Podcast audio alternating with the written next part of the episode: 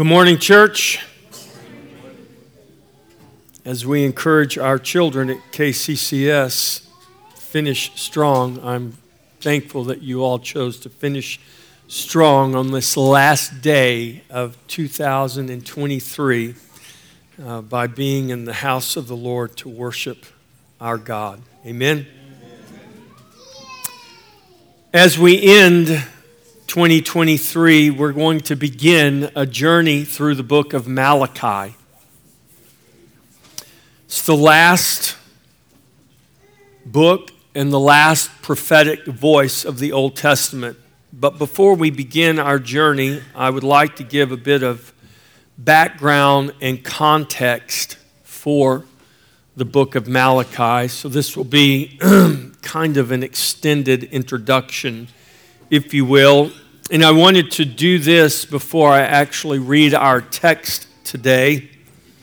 Uh, in our text today will be Malachi chapter 1, uh, the first five verses, verses 1 through 5. But I believe it would be to our benefit to first get some background and context um, of the book of Malachi. So before I do that, let me just pray for us. Father, we thank you for your word, for your promises given to us in your word. And Lord, we may be a people tempted to think that the promises contained in what we call the Old Testament are somehow less than or not applicable to us, and nothing could be further from the truth. For the promises you make in your word, both Old and New Testament, the promises you give to us in Scripture from the very beginning, when you spoke light into existence. Father, every promise given to us in your word is for your people, and it's for your people who are in Christ. So, Lord, as we look through the words of this prophet, this prophetic book, the last book of the Old Testament. God, give us ears to hear, give us eyes to see. Lord, help us to see ourselves. Lord, even as you challenge your people through the words of your prophets, so let us be challenged equally so that we also may turn from our own ways and return to you and give you glory. Father, we ask this in Jesus' name. Amen.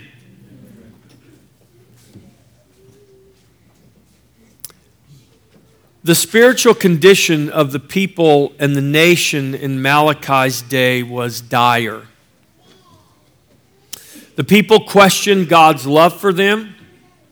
They brought defiled and unacceptable offerings to a corrupt priesthood to be offered to God upon his altar, thus defiling both his name and his altar. They offered sacrifices that they would not offer to any earthly ruler, but in their contempt for God, they had no true regard in their worship of God. They stopped bringing the tithe, which belonged to the Lord as well as additional offerings that also rightfully belonged to the Lord. They married foreign women, specifically women who worshiped false gods, and they themselves then became idolatrous worshippers of those false gods. In becoming unequally yoked and disregarding God's word, they forsook the wives of their youth and profaned God's holy institution of marriage. And as a result, God refused to any longer regard their offerings. Yet, still in the midst of all their sin and all their rebellion, God affirmed his love for his people, as God always does. In his grace and love, he did not hide their sin, but exposed it so that they could confess it and repent before him and thus be restored. God affirmed again his promise to restore his people and deliver them from their sin. He promised he would send his messenger of the covenant.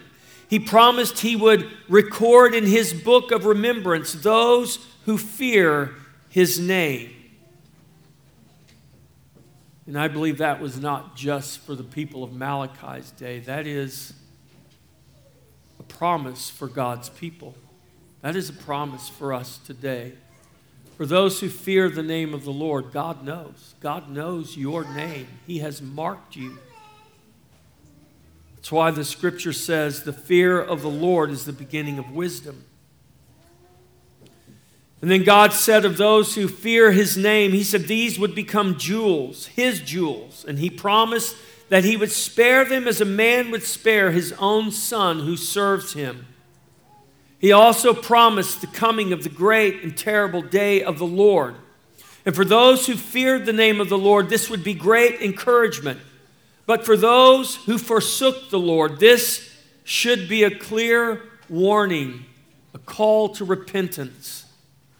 Before that day, God promised to turn the hearts of men. In other words, He said, before that day, there would be a turning of men's hearts.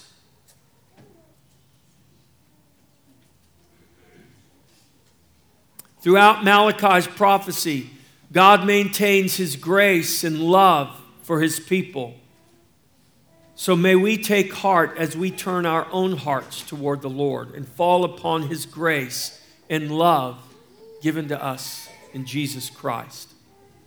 Malachi forms the transition link between the two dispensations of the Old and New Testaments. Tertullian, an early church father, called Malachi the skirt and boundary of Christianity. Malachi is the last inspired messenger of the Old Testament. Malachi announces the coming of the great messenger of the covenant revealed in the New Testament, the Lord Jesus Christ.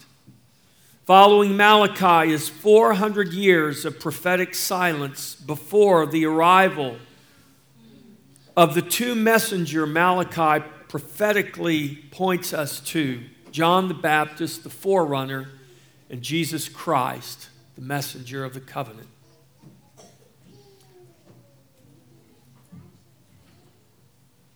As we look at the time in which Malachi prophesied to God's people, one cannot help but see similarities between the sins that are addressed by Malachi and the sins that need to be addressed among God's people today.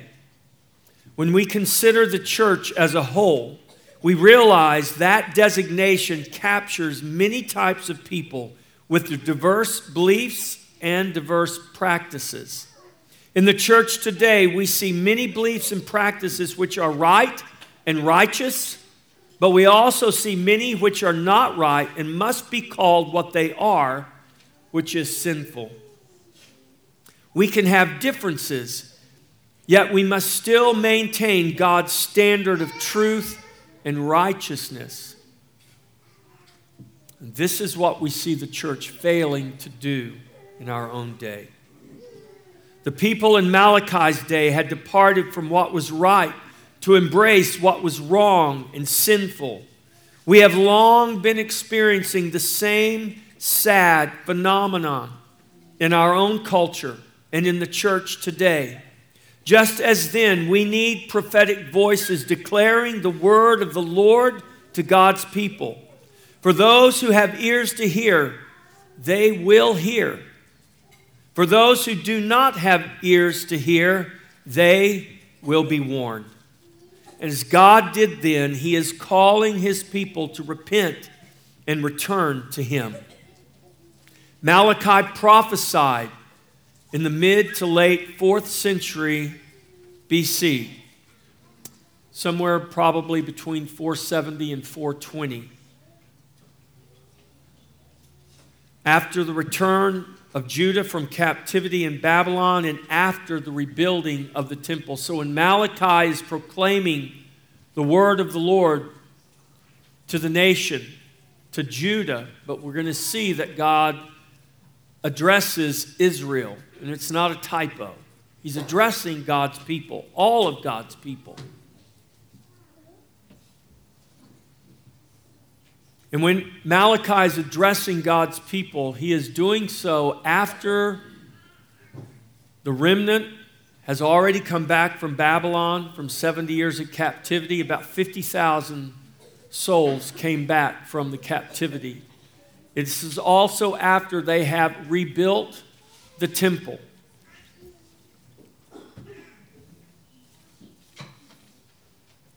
He was more likely a contemporary of Ezra and Nehemiah.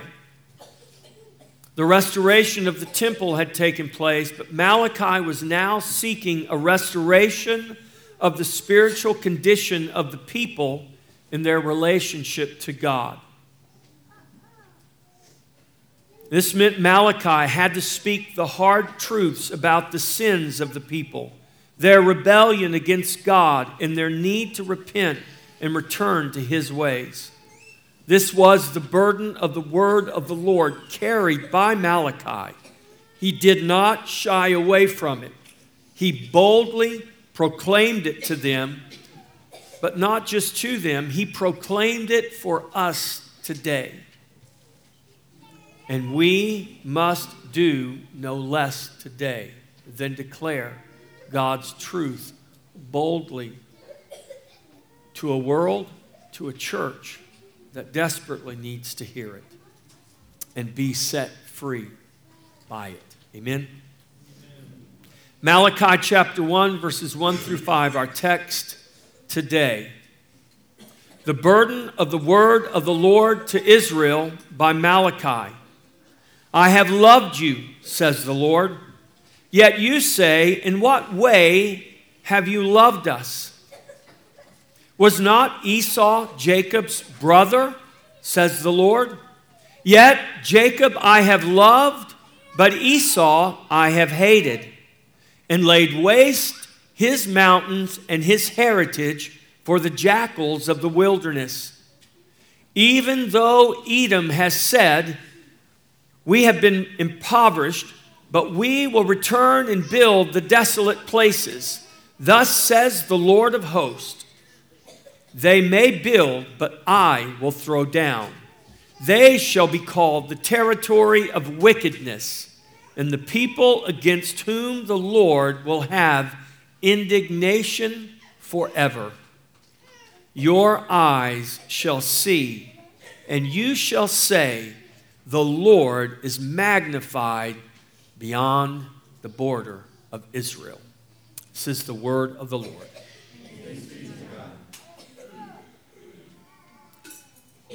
In Malachi chapter 1, verse 1, Malachi pins these words the burden of the word of the Lord to Israel by Malachi. Literally, the burden of the word of the Lord to Israel by the hand of Malachi. Malachi means my messenger. It could be the name of the author of the book. So the guy writing the book, the prophet, could be named Malachi, or it could be the office or the title that's assigned to him by God. Either way, God's messenger wrote this prophetic book. God's messenger uttered these prophetic words to God's people. Malachi is carrying the burden of the word of the Lord to Israel. He is the oracle of God, prophesying the word of the Lord to a nation that is suffering under their own sin and rebellion against God.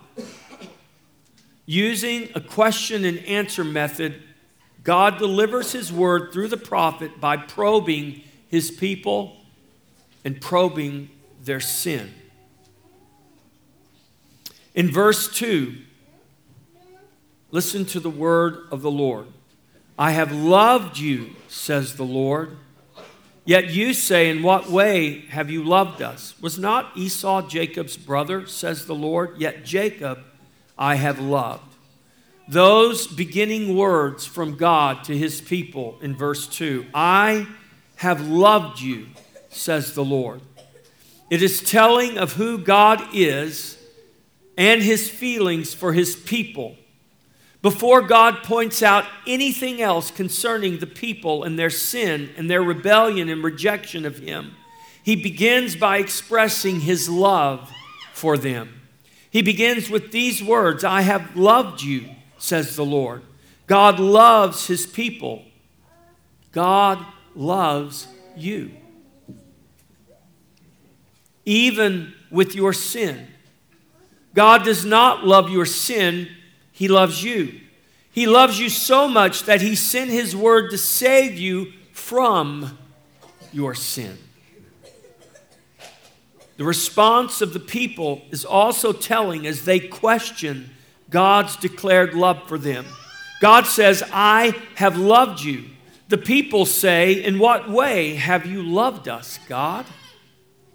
In refusing to acknowledge their sin, the people instead question God's love.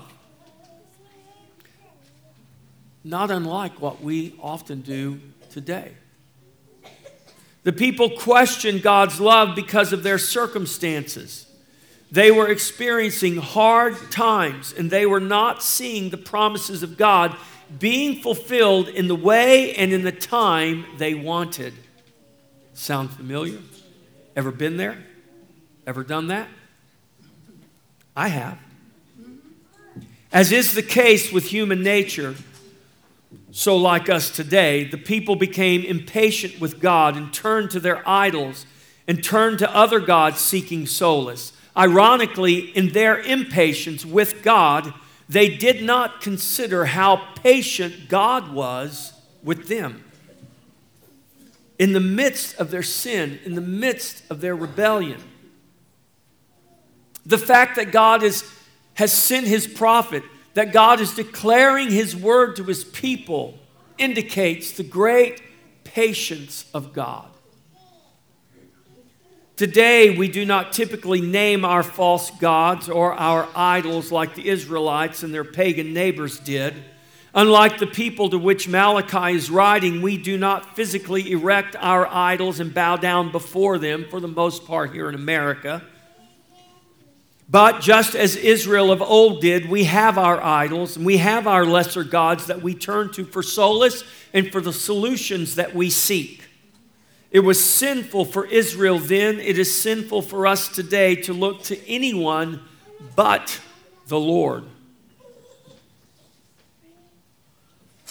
We are inundated and consumed with politics in our day as we approach an election year beginning tomorrow.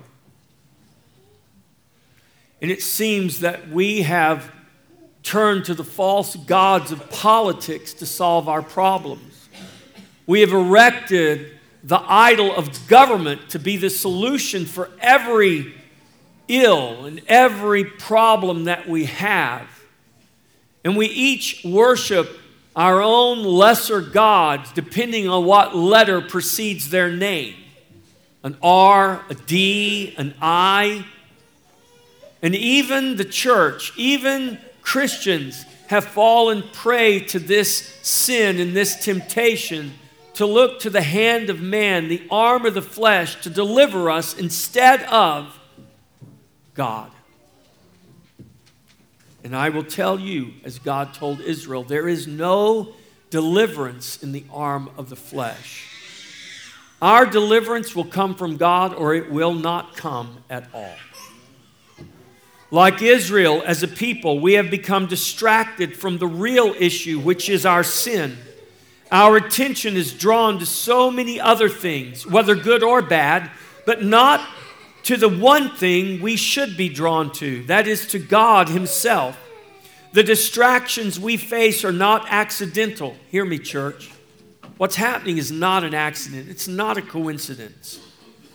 They are purposeful to tempt us, to distract us, and draw us away from the Lord and His ways, His path of righteousness. Some of our distractions are inflicted upon us by others. Yet, many of them are completely self inflicted.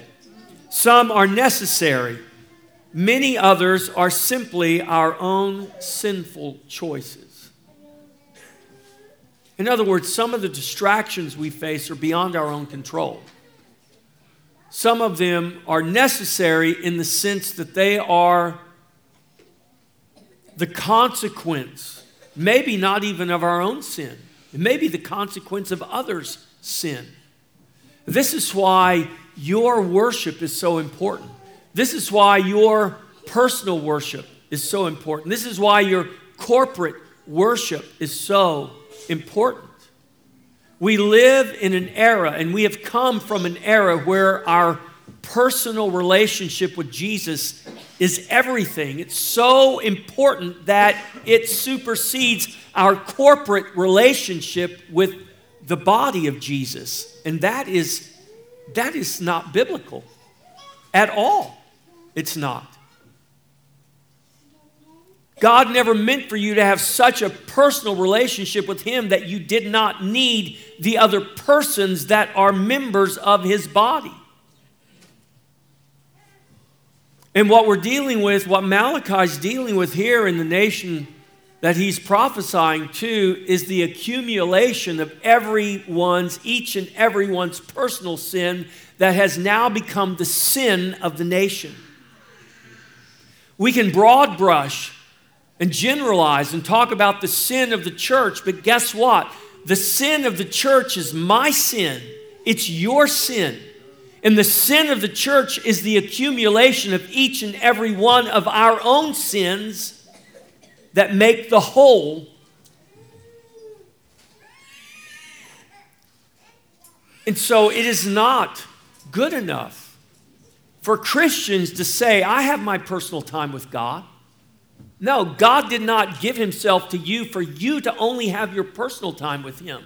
God gave Himself to you so that you could become a member of His body and you corporately with His body would do the warfare of worship and see a nation, a people, a church turn from their sin and back to God. You cannot do that personally on your own. No army, there is no such thing as an army of hands out fighting their enemy.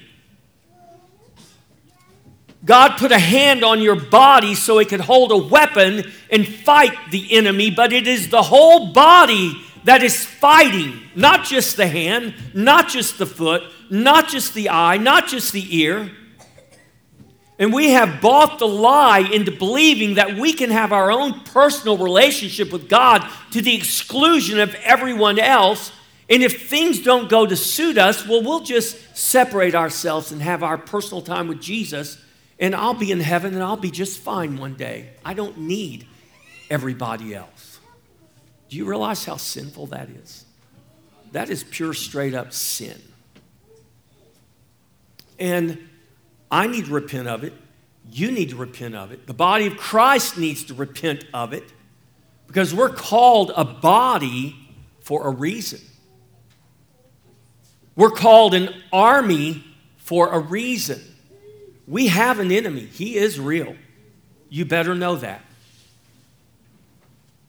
And I'm preaching this message on purpose as we leave 2023 and go into 2024 because the battle's not going to stop when 2023 ends. In fact, it will intensify as we move into 2024. I can promise you that. Because 2024 is a strategic year for this nation for the church and for you and for me, whether we realize it or not.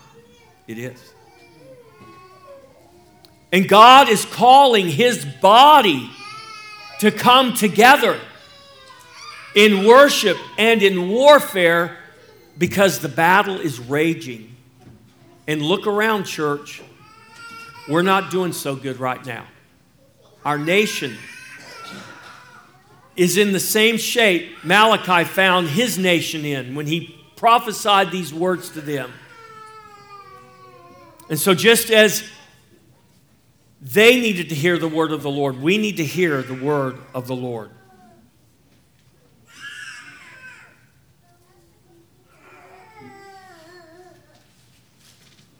Israel became so focused on their problems, they took their eyes off God and His Word.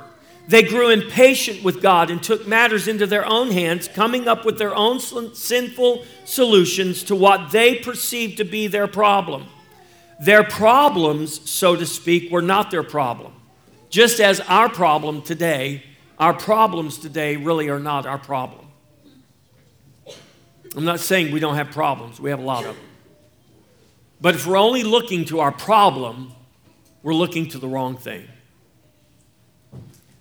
While distracted by what they thought to be their problems, they ignored their sin and they did not look to God. Instead, they were focused on their problem.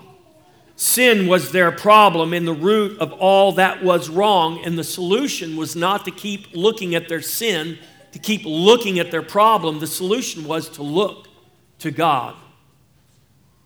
Turning to sin to fix our problems is never the answer. Most of our problems are symptoms of our, of our deeper issue, which is sin.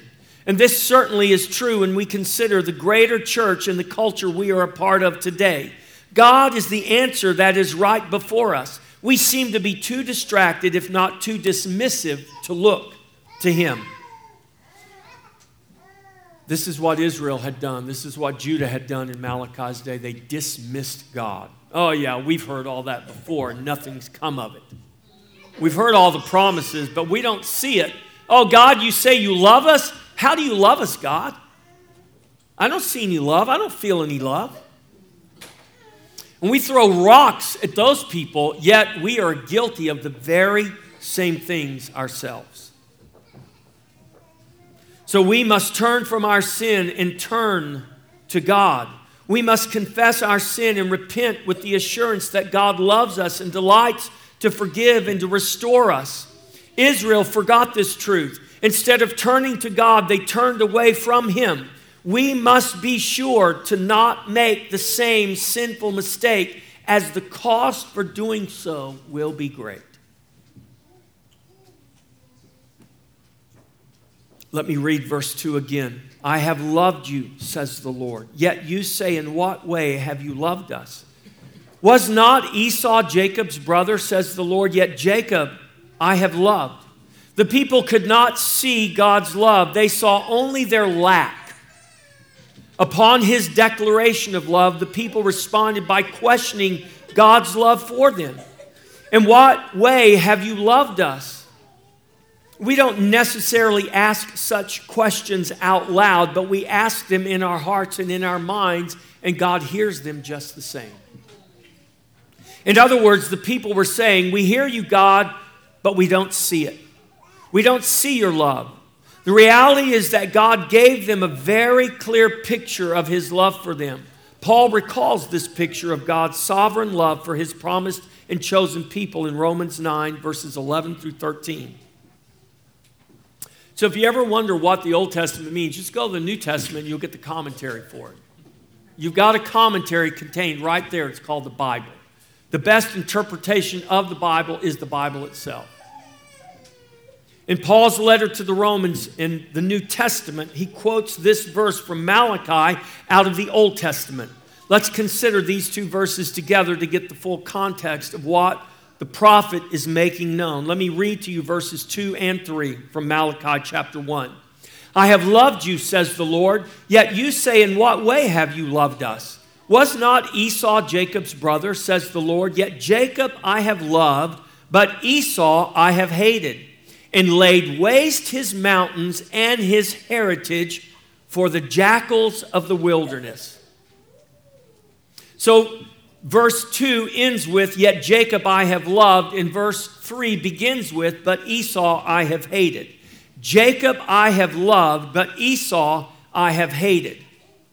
Jacob I have loved means that God chose Jacob and he did not choose Esau. That's what God is conveying when he says, Jacob I have loved, but Esau I have hated.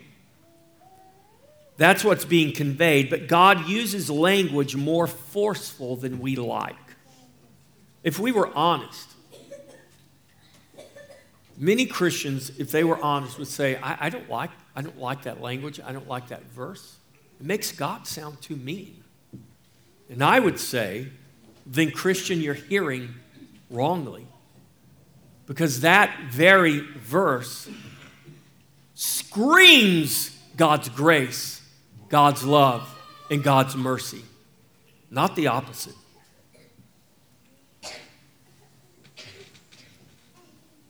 Yet Jacob I have loved, but Esau I have hated. We may not like it, but it is the word of the Lord, and it is true. The fact that God hated Esau does not at all make God less worthy of our love. I've actually had people tell me if that is true, if that's really how God is, then I don't want to have anything to do with him.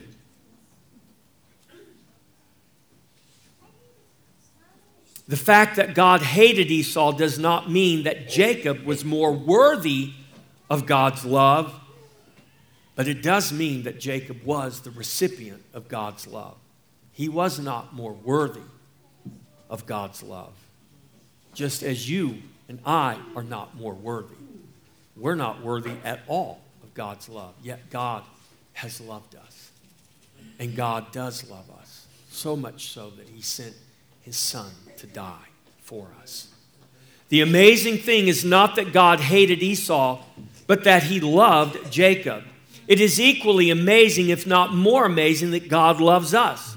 For he chose to love us while we were sinners, dead in our sin. It was grace and grace alone that caused God to love Jacob. It is grace and grace alone that causes God to love you and to love me. However, we want to present the statement made by God concerning Jacob and Esau, we must take it at face value. God chose Jacob and he did not choose Esau. God loved Jacob and he hated Esau. God did this as a completely sovereign act of his will. There was no merit or foreknowledge of merit that caused God to love one and hate the other. It is grace offered according to the good pleasure of God's own will. This truth is confirmed for us in Paul's treatment of these verses in Romans chapter 9, verses 11 through 13. Let me read those for you. Romans 9, 11 through 13.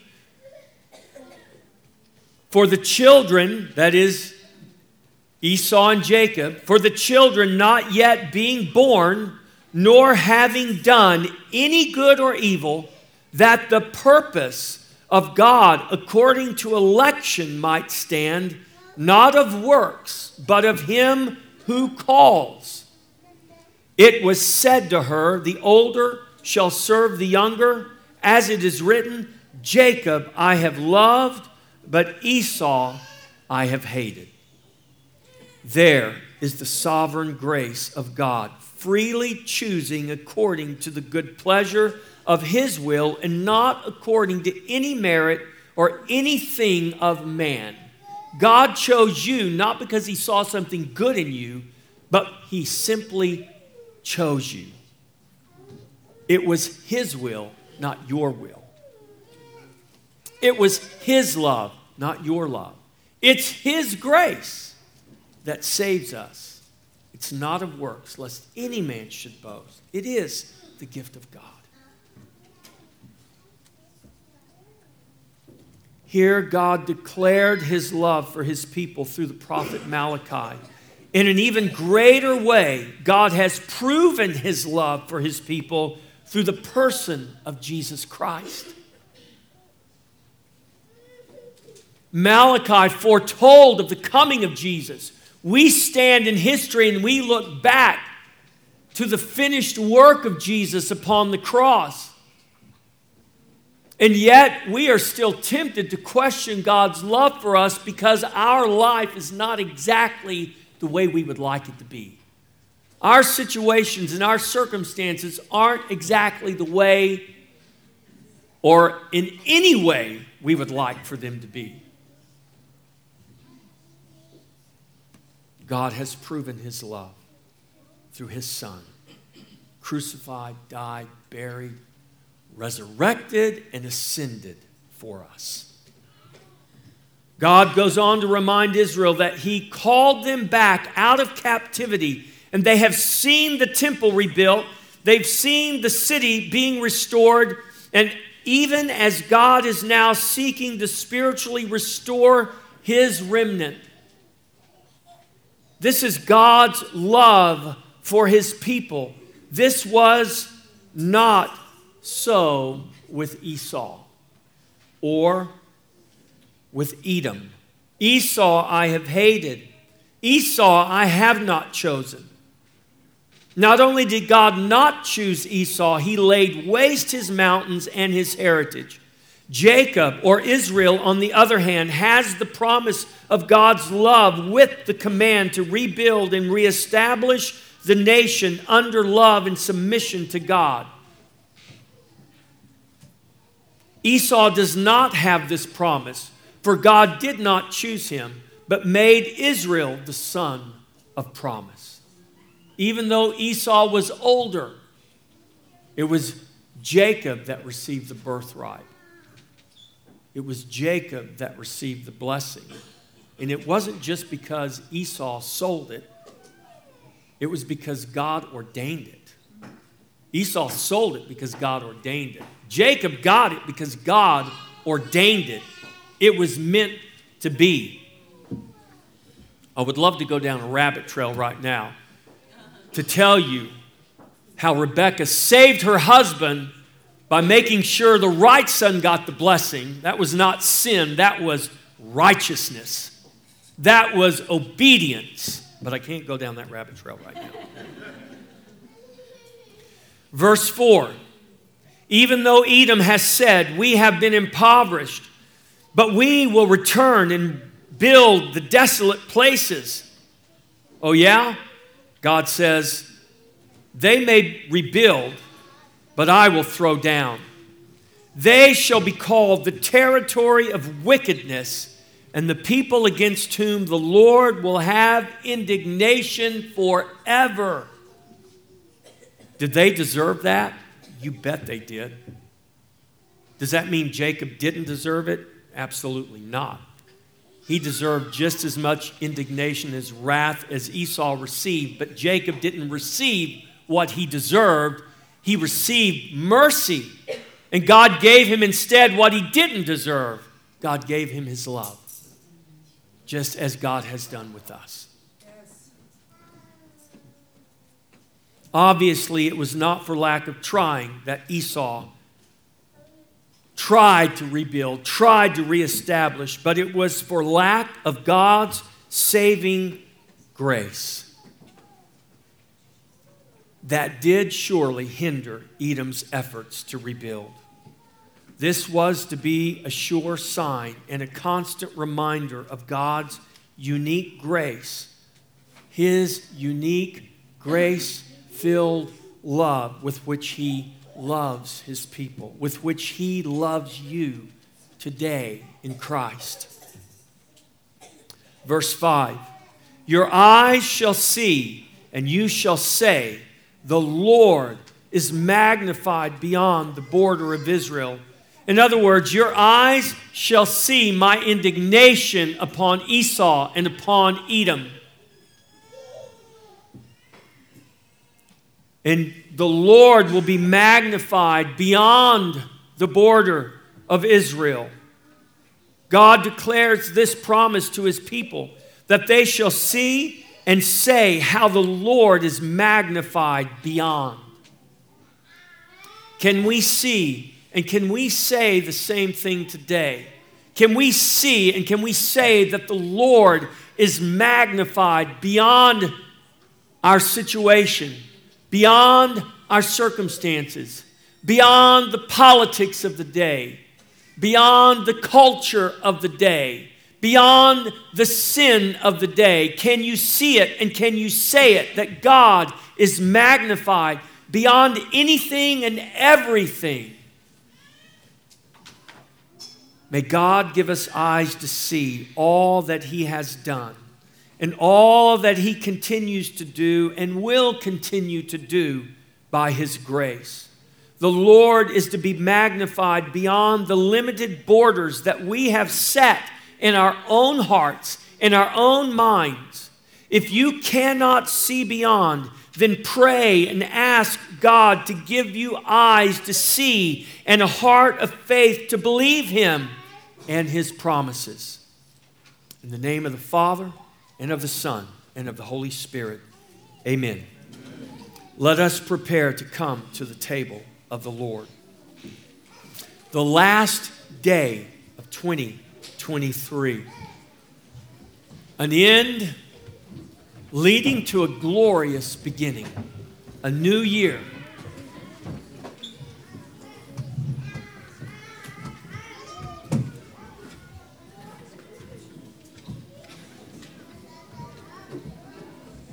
I found out yesterday was DJ's birthday. Be sure and tell him happy birthday. DJ made the comment that he's almost to 40. And I made the comment, I wish I could say that again. Happy birthday, Trey. You know, as you're younger, you want to get older. And As you're older, you want to get younger. But here's the truth it doesn't matter what age you are, be thankful for each and every year that God gives to you.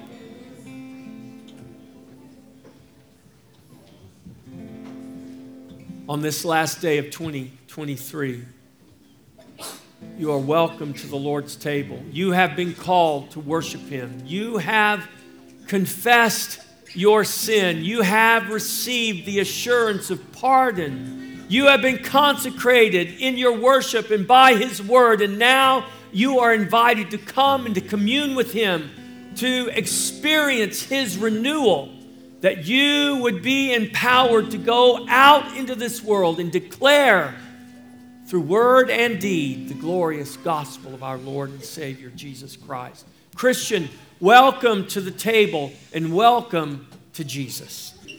Stand for your charge.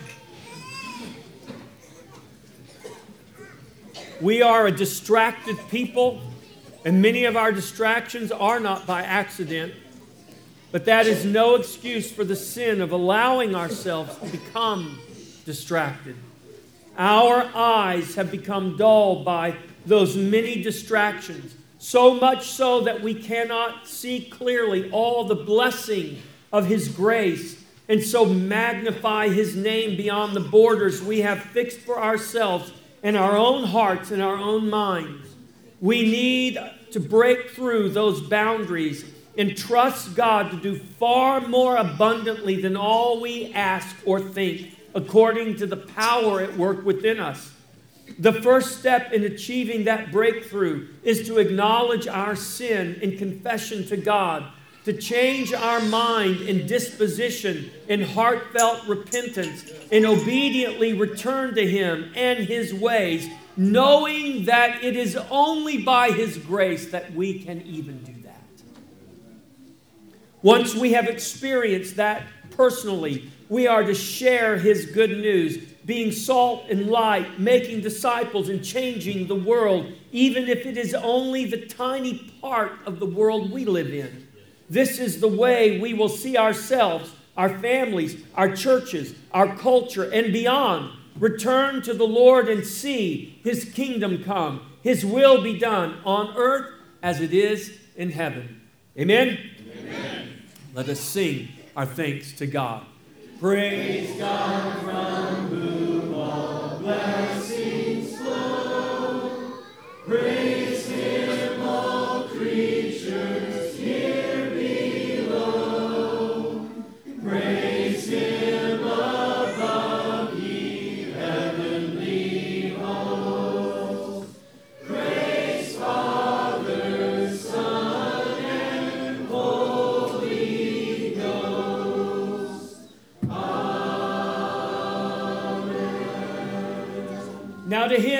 is able to do far more abundantly than all that we ask or think, according to the power at work within us, to him be glory in the church and in Christ Jesus throughout all generations, forever and ever. Amen. Amen. The Lord be with you. The Lord bless you. And Happy New Year.